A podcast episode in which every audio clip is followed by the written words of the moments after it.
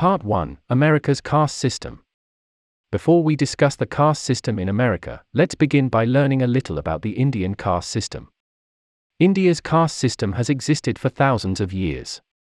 In this system, people fall into one of five categories or classes. These classes, ranking from highest to lowest standing, are known as the Brahmin, Kshatriya, Vaisya, Shudra, and Dalits. The five classes have strict regulations in terms of status, rights, occupations, and obligations.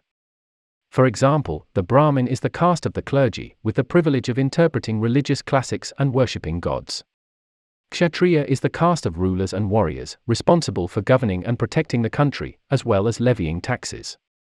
The Dalits, known also as the untouchables, can only take part in the lowest occupations. The inherited classes are passed down from generation to generation. What's more, endogamy is practiced within classes, meaning that marrying outside one's class is prohibited. As a result, the barriers between the different levels are severe. No matter what level a person is born into, they will belong to it for the rest of their life. The chance of moving class levels is nearly impossible. A person's behavior must also fall in line with the requirements of the hierarchy. When a Brahmin and a Dalit meet on the streets, the Dalit must crawl on the ground while the Brahmin passes by, lest his filthy shadow defiles the holy Brahmin. After learning this, you're probably thinking that there's no way such a system exists in America. On the surface, it may appear your thinking is correct. However, Wilkerson points out that at the core of the caste system exists a hierarchical system, which sets the presumed supremacy of one group against the presumed inferiority of other groups and decides whether a person deserves certain respect, status, honor, privileges, or resources based on his position in the hierarchy. From this perspective, there is evidence of a caste system in America, and the standard of this system for judging people's worth and distinguishing levels is race, or the more prominent factor that can identify race, physical characteristics. In other words, the American caste system is a hierarchical system based on racial differences. In this system, white Americans occupy the top level and represent the dominant, upper caste. African Americans are at the bottom, or the subordinate caste, while Asians and Latinos constitute the middle caste. However, there is no scientific basis for dividing people and judging them based on their race. As geneticist J. Craig Venter said, race is a social concept, not a scientific one. He alludes to the analysis of the human genome, which found that all humans are 99.9% genetically identical. The idea of race was, in fact, the deliberate creation of an exploiting class seeking to maintain and defend its privileges against what was profitably regarded as an inferior caste, said anthropologist Ashley Montagu. Likewise, American ideas of race and the caste system are tools created by a group of people to manipulate others. Next, we'll explore how the American caste system was created. We can trace its origins back to 1619.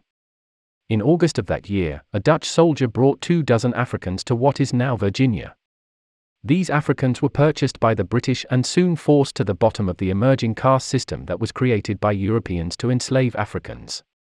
During that time, the British had just colonized the New World and desperately needed a large amount of cheap and compliant labor to develop the land. The Africans were the best candidates, as they were immune to the infectious diseases of the Europeans and more dependable than the native inhabitants who commonly died of infectious diseases. They possessed the agricultural experience that the British lacked, having already grown sugar cane, rice, and cotton in their homelands. In addition, they were disciplined and worked well together to get the job done. For these reasons, European colonists soon realized that without the Africans and the skills they brought with them, their colonization would fail.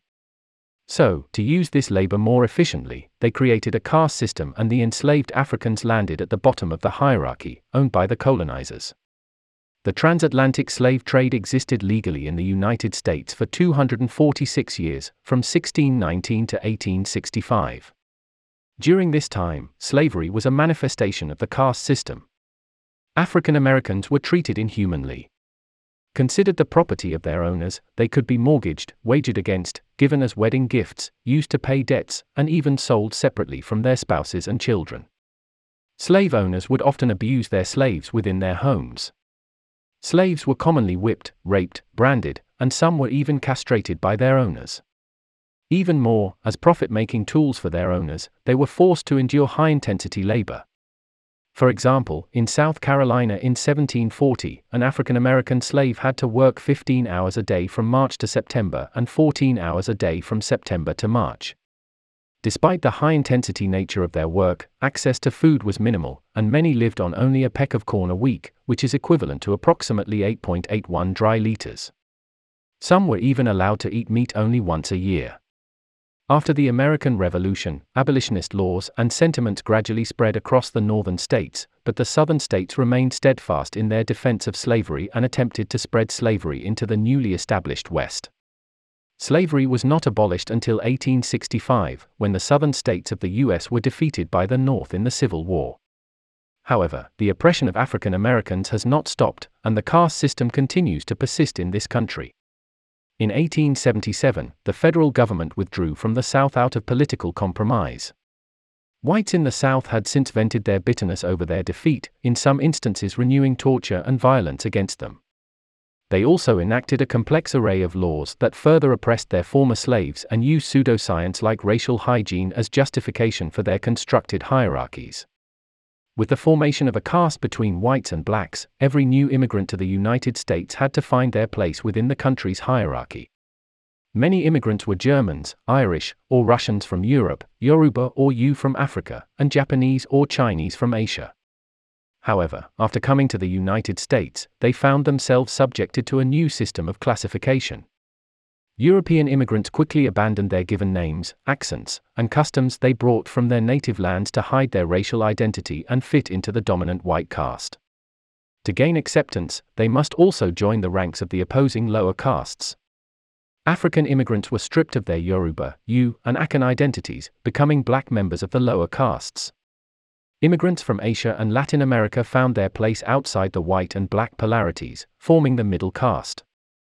African Americans slowly began to gain their rights after the civil rights movement of the 1960s. This movement guaranteed that laws were enacted to protect African Americans and laws related to segregation were repealed. But, does that mean America's caste system is gone? The answer is far from it.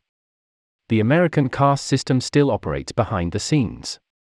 People may no longer be allowed to publicly declare their dislike of black Americans, but the caste system still presents itself in people's minds, behaviors, and habits. For example, in an upscale suburban neighborhood, an African American woman knocking on the door of a white home was mistaken for a dry cleaner picking up clothes rather than a neighbor. Similarly, there have been cases where white guests at a party will assume a black or brown guest is a waiter and ask to be served by them an African American Academy Award winner, is accused of being a thief at a fancy deli. Even worse, a police officer broke black NBA star Thabo Sefolosha's leg outside a nightclub because of so called disorderly conduct. Or, when a white man has the urge to wash their hands after they shake a black man's hand, even though his mind tells him the urge is wrong. Each of these examples shows us that the caste system is still stubbornly lurking in American society, continuing to shape people's attitudes and behaviors. With that, we conclude part 1. According to the book, we learned that the American caste system is a hierarchy based on racial differences that were created by Western Europeans in the 17th century to further enslave African tribespeople and develop colonies. From 1619 to 1865, slavery was a manifestation of the caste system. Even after the abolition of slavery, the caste system endured, and even to this day, the caste system operates behind the scenes.